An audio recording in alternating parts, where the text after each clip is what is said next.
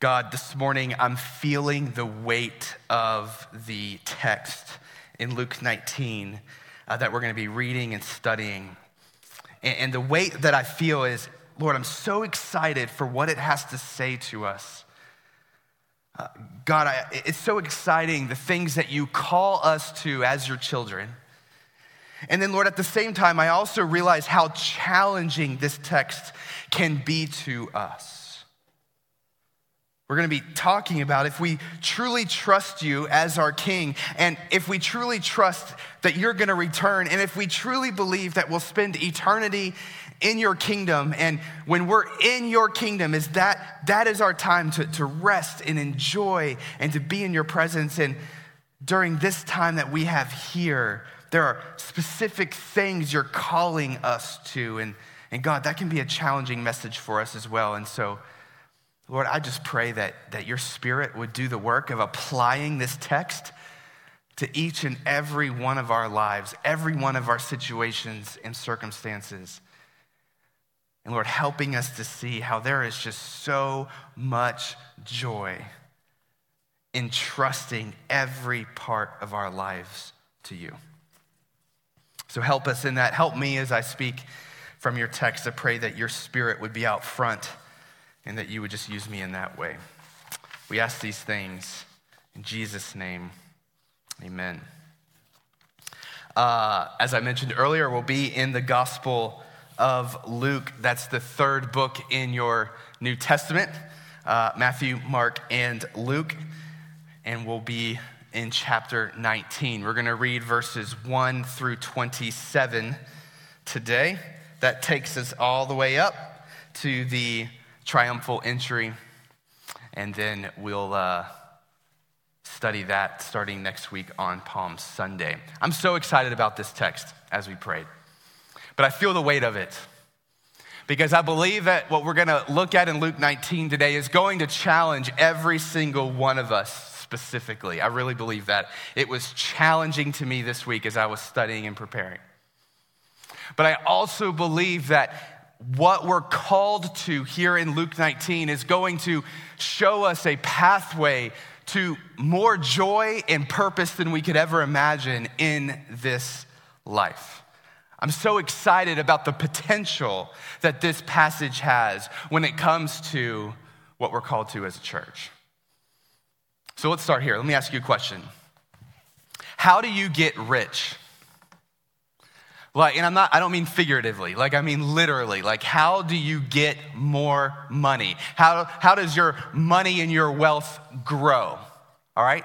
Totally secular perspective. Just the answer to that is actually pretty simple. It's not easy. It's definitely not easy, but it's simple. You, you need to make more deposits than you do withdrawals.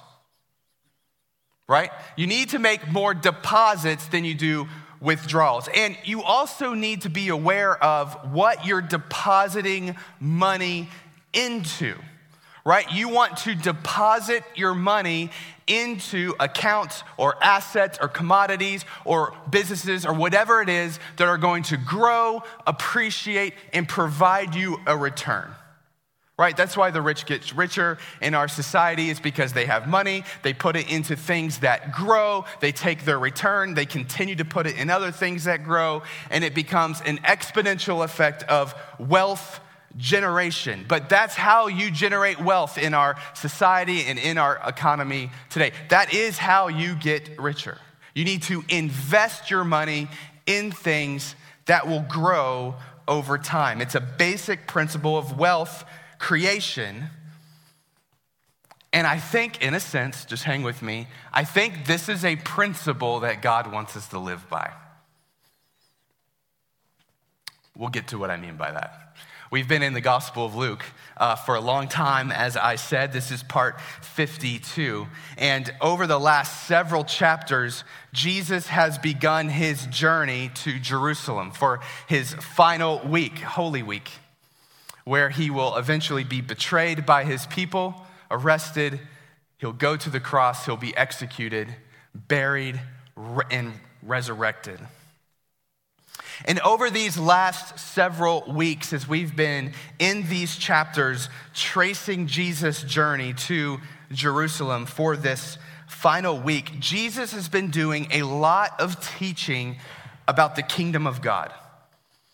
Jesus has been doing a lot of teaching to his disciples, preparing them for what is about to happen, for the fact that he is about to go to the cross, he is about to die, be resurrected, and also ascend to be with the Father, and they're going to be without his presence in the flesh. And so he's preparing them for this. And so we've talked about this several times through the last several weeks. And we said that Jesus is trying to teach his disciples that his kingdom is going to come in three different phases, if you remember this right? The, the people of God, the nation of Israel, believed from the Old Testament that God was indeed going to send them a Messiah, a Savior who would establish the kingdom of God. And so, for many of them, what they believed that meant was that God was going to send someone who was going to overthrow Rome. Remember, because Israel's occupied by Rome uh, at the time, that this person was going to establish Israel as this powerful kingdom on earth. It was going to be God's kingdom. And so when the people of God were looking for a Messiah, they were looking for someone who would establish this kind of kingdom. Now, they read their Bibles right that God was going to send a Messiah, and they did read their Bibles right that that Messiah would establish God's kingdom. But what we're learning in Luke is that it's not going how they thought it would go. Jesus the Messiah is doing it differently. He's establishing this kingdom in a way that they didn't expect. And so Jesus begins to teach on this, and he says, okay, the kingdom's gonna come. I'm gonna establish this kingdom in three different phases. Phase one, if you remember, was his first coming, the, the first time that he arrives in the flesh. And in phase one, Jesus inaugurates his kingdom, he starts it. But he says, like, it's gonna start really small, like a mustard seed, right? That gets planted and eventually grows. And so Jesus starts this kingdom with his disciples, and he begins to proclaim the good news of the gospel to them. And Jesus then goes to the cross, uh, goes into the grave, defeats death, defeats sin, and he makes a way for people to be reconciled to God. And so, what happens is the kingdom starts small in the hearts of just a few. And those people will then begin to multiply. So, Jesus goes to the cross, ascends to be with the Father, and that starts phase two, which is the church. It's what we're in right now. See, the disciples, these 12 people who followed Jesus and many others at the time, who then were reconciled to God through the cross, are now God's children, begin to proclaim this good news to all of the world and it begins to spread and grow. People giving their lives to Jesus, following Jesus, following the Word of God, living their lives differently than the rest of the world. This is God's kingdom manifest on earth. And through the church, it begins to grow and to multiply. That's phase two. And then Jesus says, One day, when you will never expect it, I'm gonna come back, the second return of Jesus. That's phase three. And in phase three, that's when I'm going to wipe out sin once and for all. That's when I'm going to judge the wicked. And I'm going to establish a kingdom on earth in its fullness where Jesus is the king and we live there for all of eternity because death has been defeated. And so that's how Jesus is going to establish this kingdom. And the people of God in our text did not expect it to go that way. And so, what Jesus is doing right now is he's preparing his disciples for phase two.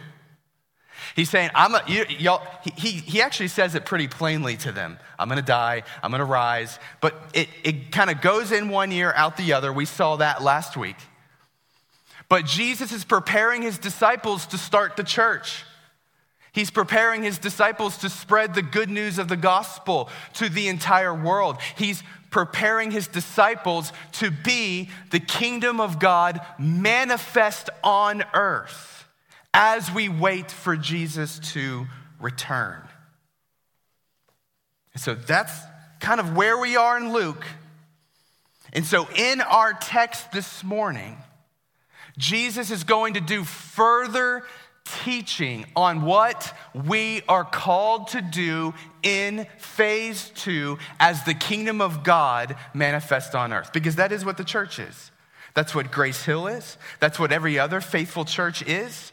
We are expressions, we are manifestations of the kingdom of God on earth what we believe, the way we live, how we treat each other, how we worship God and love one another, those are all expressions of the kingdom of God on earth. And in our text today, Jesus is going to continue to teach us what does it look like to live as a manifestation of God's kingdom? Because that's the call on every single one of us.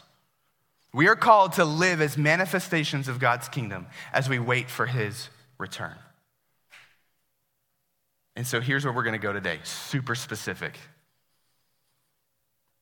We're going to learn about today how Jesus transforms how we view and use our resources. I'll define what I mean by that. Our resources while we're living in phase two. Every one of us, we have lives, we have resources, we have money in our bank accounts, we have gifts, we have opportunities, we have relationships with people, we have networks, we have skills, we have all these things. And what we're gonna learn about today is how Jesus is gonna transform how we view those things and use those things while being a manifestation of God's kingdom on earth. And so, my question for all of us this morning is when we look at all of our resources, are we making more deposits into the kingdom with those resources, or are we withdrawing it for our own personal use? That's a question we're going to explore and wrestle with this morning as we go. And, and, the reason why I'm excited about it, even though it's going to be a challenge, we're going to have to get pressed a little bit this morning is because just imagine a church unleashed on this world where everyone sees the resources they have as opportunities to manifest the kingdom of God in this world.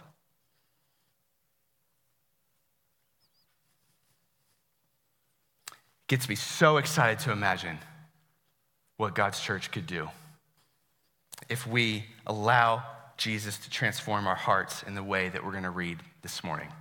So let's go to the text. Luke chapter 19, starting in verse uh, 1. I'm going to read verses 1 to 10 because I think in verses 1 to 10, this is a story of Jesus with Zacchaeus. So I believe uh, in these verses, we're going to see an example of the transformation that I'm talking about.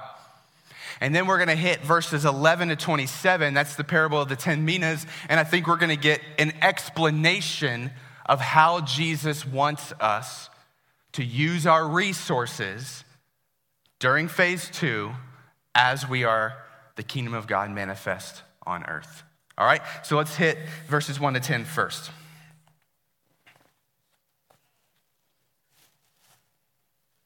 Says this Now he, that's Jesus, entered Jericho and was passing through. He's on his way to Jerusalem. And behold, there was a man named Zacchaeus. He was a chief tax collector and was rich. Now, real quick, let me give you some background on Zacchaeus here. Later in our passage, we learn that he is a offspring of Abraham, meaning he's Jewish. So Zacchaeus is Jewish and he's a chief tax collector, which means that he is hated by his people, by the other Jews, because he was employed by Rome, their occupying nation.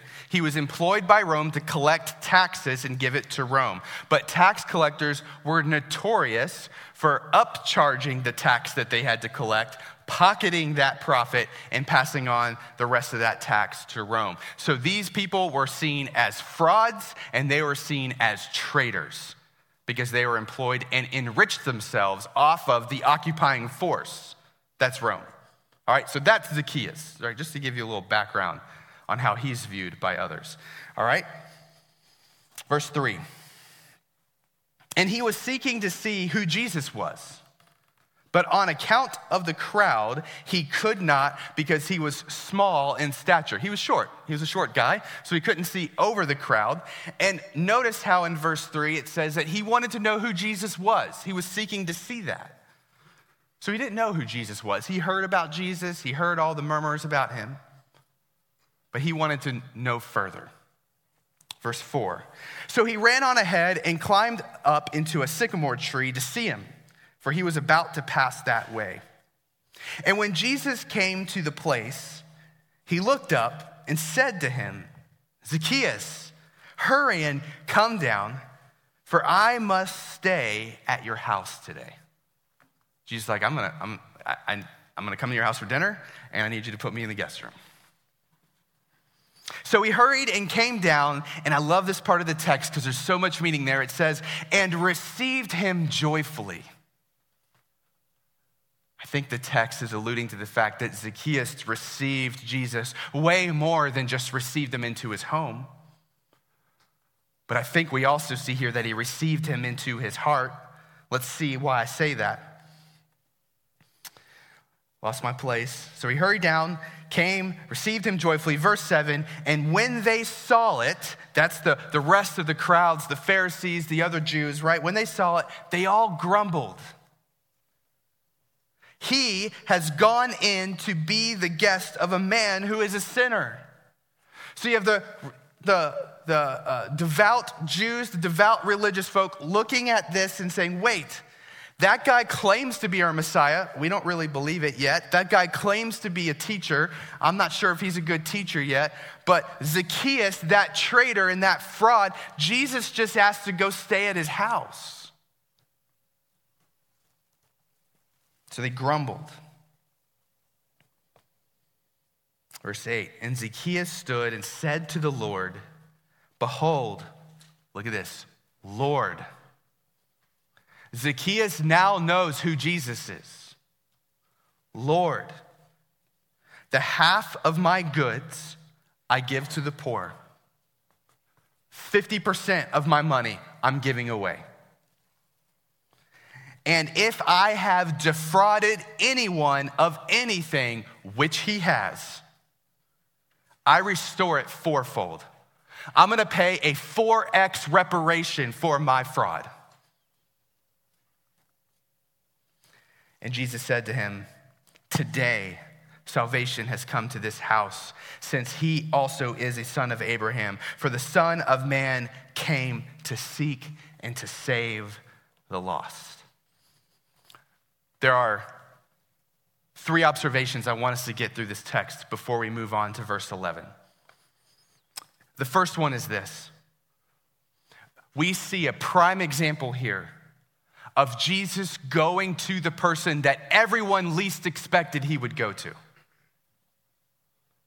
Jesus going to the person that that person himself probably said, I am the least likely person for God to show favor because I know I'm a fraud and I know I'm a traitor to my people.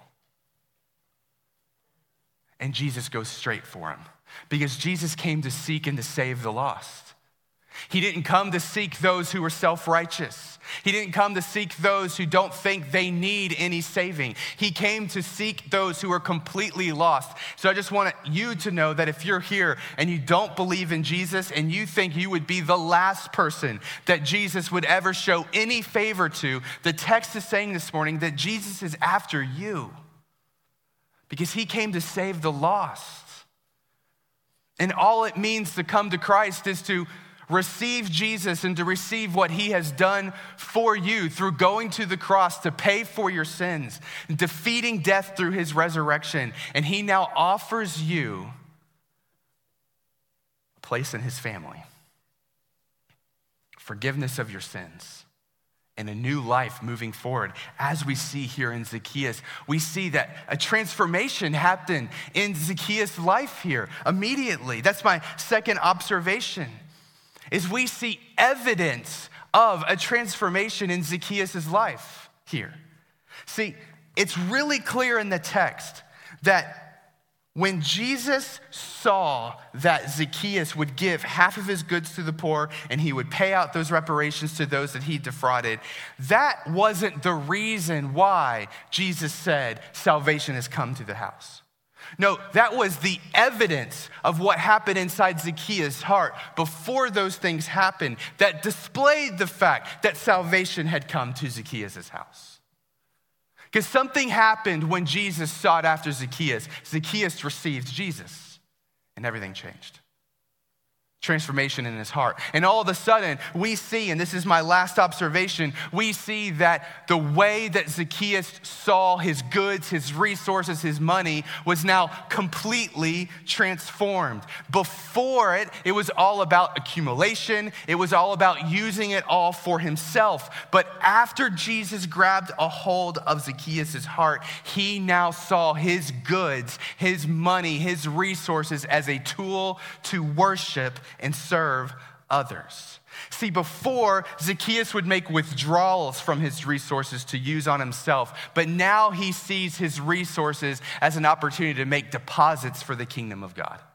Everything has changed in how he sees this thing, these things in his life. And I think it's true for us. When we follow Jesus, when we receive Jesus, He transforms the way that we see our goods, our resources, our money, everything that we have. How? Well, we get teaching on that starting in verse 11. So let's read that together. This is the parable of the 10 minas. Verse 11, it says this As they heard these things, so they're seeing all of this go down. He proceeded to tell a parable. So Jesus wants to teach further on this, okay? And remember, a parable is a fictional story designed to make a point. All right, that's all a parable is. So he proceeded to tell a parable because he was near to Jerusalem and because they supposed that the kingdom of God was to appear immediately. So again, we see that Jesus is headed to Jerusalem. His life, uh, he's about to hit the cross very soon here. And so, another thing that's on Jesus' mind is to prepare his people for the kingdom of God, to prepare his people for phase two. So, Jesus tells this parable. Verse 12, he said, Therefore, here's the parable a nobleman went into a far country to receive for himself a kingdom and then return. Calling 10 of his servants, he gave them 10 minas. So each of them got a mina. A mina is about three months worth of a wage. So not an insignificant amount of money. All right? Gave each of them a mina, so that's 10 minas uh, total, and said to them, listen to this, engage in business until I come. But his citizens hated him and sent a delegation after him, saying, We do not want this man to reign over us. So let me establish the parable for a second, because all of Jesus' parables are uh, symbolic. So each character symbolizes somebody, okay? So Jesus is saying, Let's say there's a nobleman, and he's like, I'm about to leave, receive a kingdom, and come back. So what is Jesus talking about? He's foreshadowing I'm about to go to the cross, buried, resurrected, ascend to be with the Father. I'm leaving. I'm going to receive a kingdom, all right, kingdom of God. And when I return, I'm bringing that kingdom in its all its fullness. So in the meantime, right, between when I leave and when I return, I have a task for you, my servants. All right, so he's talking about phase two. Phase two Here's what I want you to do I'm going to give you a mina, each of you. I'm going to give you a mina. All right? All right, so I'm going to I'm going to give you something. It's mine. I'm going to entrust it to you. And he says, engage in business. All right? I want you to engage in business until I come back. We understand where the parable is at and what it means? Symbolism? Yes? Yes? All right, great. Let's go back. Verse 15. When he returned, having received the kingdom, he ordered these servants to whom he had given the money to be called to him, that he might know what they had gained by doing business. I want to know what you did with the stuff that I entrusted to you while I was away. The first came before him, saying, Lord, your mina has made 10 minas more. He 10x'd it. That's pretty darn good, right? So your mina has made 10 minas more. And he said to him, Well done, good servant. Because you have been faithful in very little, you shall have authority over 10 cities. And the second came saying, Lord, your mina has made five minas. He 5 xed it. That's great. It's a pretty good return. And he said to him, are, uh, And you are to be over five cities. Verse 20. Then another came saying, Lord, here is your mina, which I kept laid away in a handkerchief, for I was afraid of you. Because you are a severe man. You take what you did not deposit and reap what you did not sow. Ooh. He said to him, I will condemn you with your own words, you wicked servant. You know that I was a severe man, taking what I did not deposit and reaping what I did not sow. Why then did you not put my money in the bank and at my coming I might have collected it with interest? Right? At least, put it in the savings account, at least I'll get the 0.0001% on that. And he said to those who stood by, Take the mina from him and give it to the one who has 10 minas. And they said to him, Lord, he has 10 already. I tell you that to everyone who has more, who has, I tell you that to everyone who has, more will be given.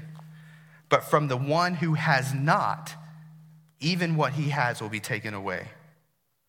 But as for those these enemies of mine who did not want me to reign over them, bring them here and slaughter them before me severe. What do we learn from this parable? God is going to entrust, God has entrusted each and every one of his people with some minas.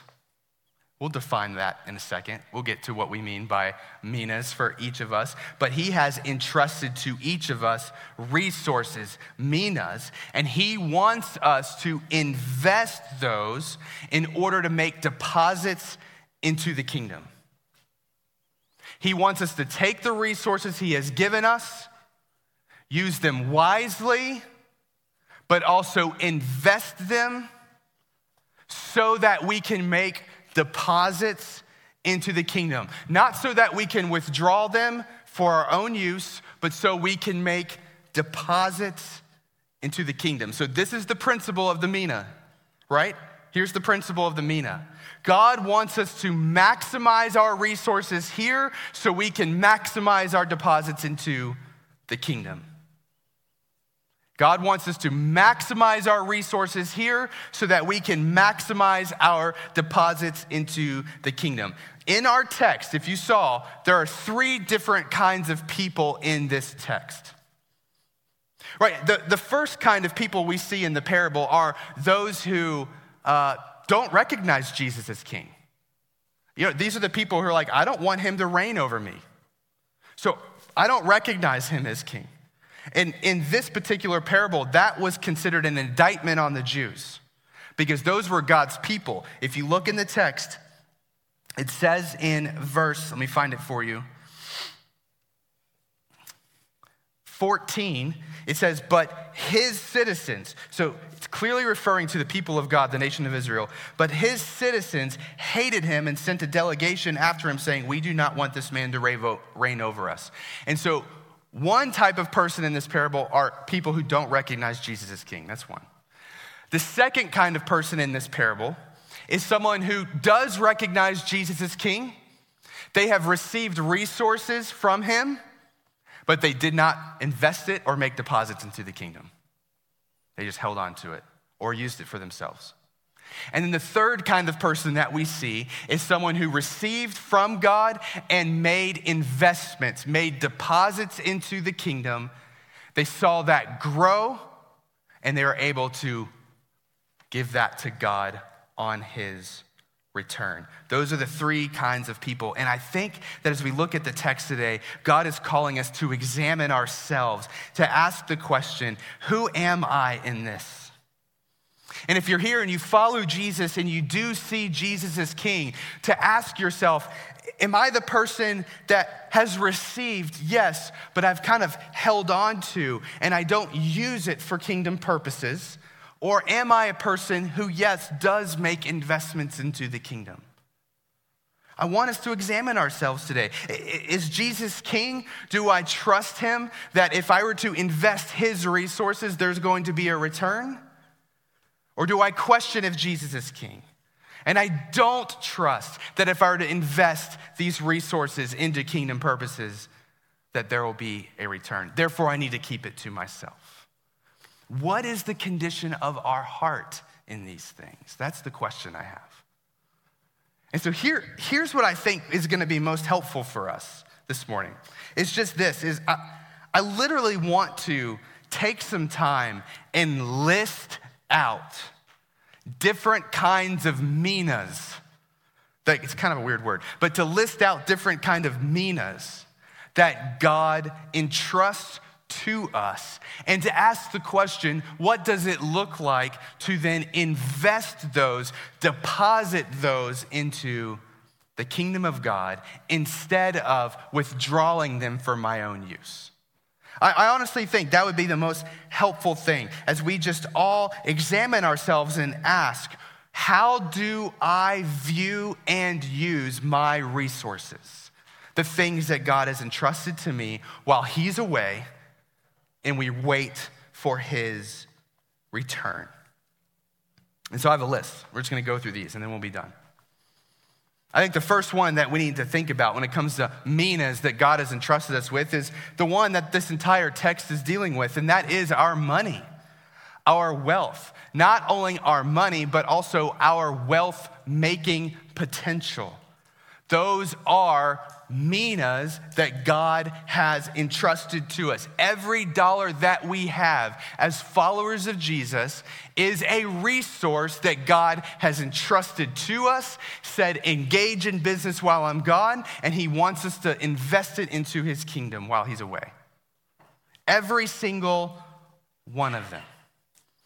And so, one of the things that excites me about this text is I think right there you've got the green light. Hey, go make more money. I think you do. I think you got the green light. Hey, go. Be a wise, shrewd manager. Remember that from Luke 16? Invest in things here in this world, expand those resources. But the challenge of it is God is saying, don't go make more money so you can upgrade lifestyle. Go make more money so you can upgrade your giving. Go make more money so that you can serve those who are without. Go make money so that you can make deposits into God's kingdom. There's the challenge. And so, I, if you have wealth making potential, if you have resources that you can invest and you can expand it, if you can start businesses, if you're an entrepreneur and that gets you excited, man, green light, go for it, expand it. But my question for you is this Is this a mina that's to be invested in the kingdom of God? Is this something where you can go, great, I've expanded my resources. Now I can give more generously to my church. I can fund other gospel initiatives. I can invest these things in God's kingdom. I'm going to make more deposits with this than I'm going to make withdrawals for myself. You know, when I think about this, you know who's one of the people that I think about? He's going to kill me for doing this, is uh, our brother Justin Winters. That brother quit his job because he wanted to start a business, and he's a great entrepreneur. And so he did. And one of the things he did when he said he wanted to start that business is he wanted to allow the resources of that business to also serve his church. So he decided to lease the office right across from our office. And so we have offices just down here, and so he leased right next door. That's where his offices were going to be. And then also, by the nature of the business that he started, he had to uh, uh, purchase a bunch of different equipment that would allow for things like live streaming and podcasts and stuff like that. This was all before the pandemic. So, obviously, when the pandemic hit, man, Justin was like, man, I'm ready to make some deposits. And so we were able that week, that Sunday that everything shut down, to go online to do a full worship set online, to be able to get everything out. And I had pastor friends calling me up and going, dude, how much money did you guys spend in the last week to be able to do that? And I said, zero. Because we had a brother who made some deposits. He saw his resources as something that he could use for the ministry of his church. So when we look at our money, when we look at our bank accounts, we need to ask the question God, how have you uh, uh, uh, you've, you've entrusted this to me. How am I to make deposits into the kingdom with it? Another mina that I think of is our time and our skills and the gifts and abilities that God has given us. These are minas. These are things that God has given you, entrusted to you, so that you can use them for his kingdom. Man, this past week I saw this church doing it like crazy. As you know, last week we um, reached out to you about a teen mom that we've been trying to help. Uh, this mom who has a little baby, three weeks old, um, and she's about to lose that baby to the system because of poverty. And the county reached out to us. We've been working with the county, and we reached out to you and we said, hey, what could we do, Grace Hill? And man, people, man, the emails just flooded in, people with different ideas. You know, I could mentor her. I could tutor her because she's trying to finish high school. I could help translate for her because she only speaks Spanish.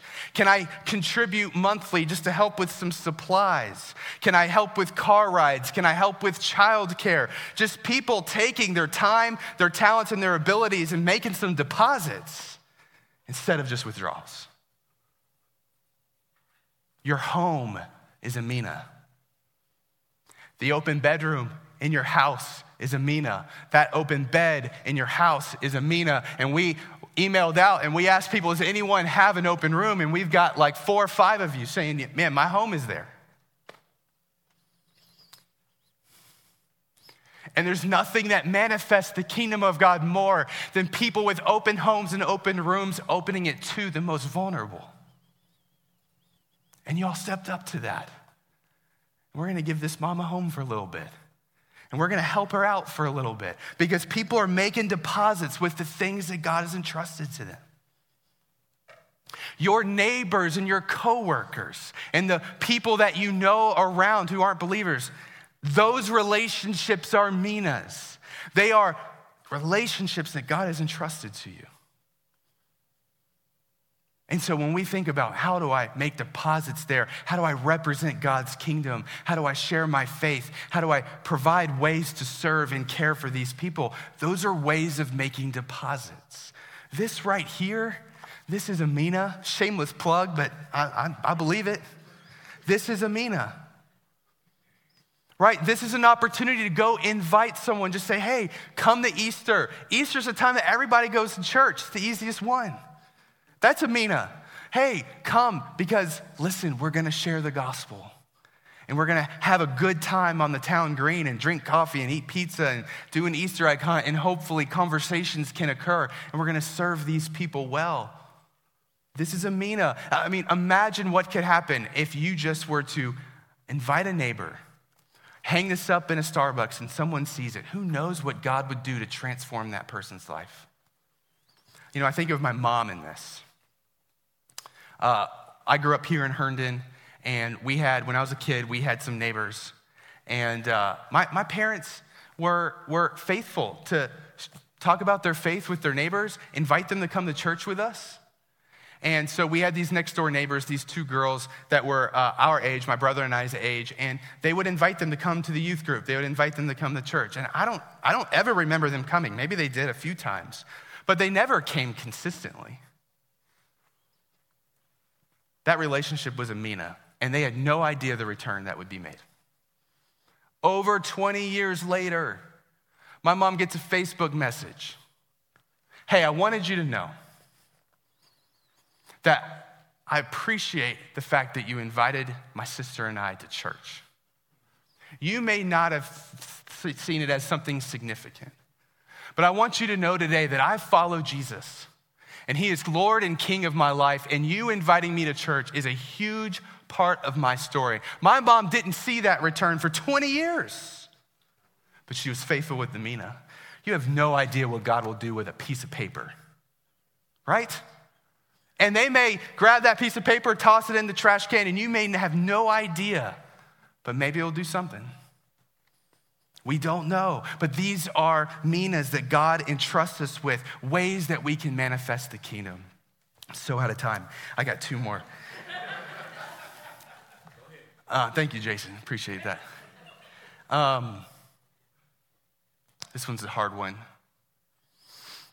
For, for many of you in this room, your suffering is a mina. The ways in which um, you've had to endure really hard things. Maybe those have been really hard relationships, sickness, um, losing loved ones, um, wh- whatever it is. I mean, there's countless things that we suffer through in this broken world. And many of you have gone through things and you've seen the faithfulness of God in it. And that's a mina. God has entrusted you with an experience, with a, with a unique view of his faithfulness for you to link arms with someone and walk them through it. Your suffering isn't wasted, it's a mina. All right, everything that God has entrusted us with is a mina. And the question is Am I going to make deposits for the kingdom, or are these things just there for me to make withdrawals for myself? And listen, I'm not saying you can't make withdrawals. I'm not saying that. But I, I, think a good rule of thumb, a way to examine our hearts, is just to ask the question Do I make more withdrawals than I do deposits? Because we want to be rich towards God's kingdom. We got to make more deposits than withdrawals. So I think that's the question. In all of these things, in all of these different examples, all of these things that Jesus has entrusted us with, am I making more deposits than withdrawals? Because it's a sound investment. It's a sound investment because Jesus is king and he is going to return and he is going to establish his kingdom and you will live for all of eternity enjoying the return on that investment. And so I think one of the areas that we could examine ourselves is just ask the question okay, when it comes to the things that God has entrusted me with, right, is making deposits, is that a joy? Do I trust Jesus with it? Or is it a chore? Is it a, man, okay, I know I'm supposed to skim a little bit off the top or a little bit of my extra I can give, but the rest of it's for me. I think we got to examine our hearts because there is so much more joy now in this life in seeing all of the things that God has entrusted to you as investments in His kingdom. Your life will be far more joyful. Your life will be far more purposeful if you take on that view. I can't promise it will be an easier life.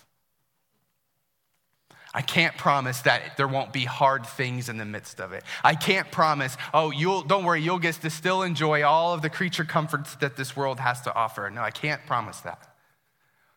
But I can promise a life that is joyful, purposeful, and an eternity in the kingdom of God when He returns. Imagine Imagine if the church was unleashed on this world as a manifestation of the kingdom of God, taking everything that God has entrusted us with, saying we want to work to maximize that so we can maximize our deposits into God's kingdom. And I'll say this as I end Grace Hill, one of the biggest joys in my life is watching you be faithful to this. Keep going. You're a blessing to this town. You have blessed many lives in this town, and it's just a privilege to serve alongside of you for God's kingdom. Let's pray.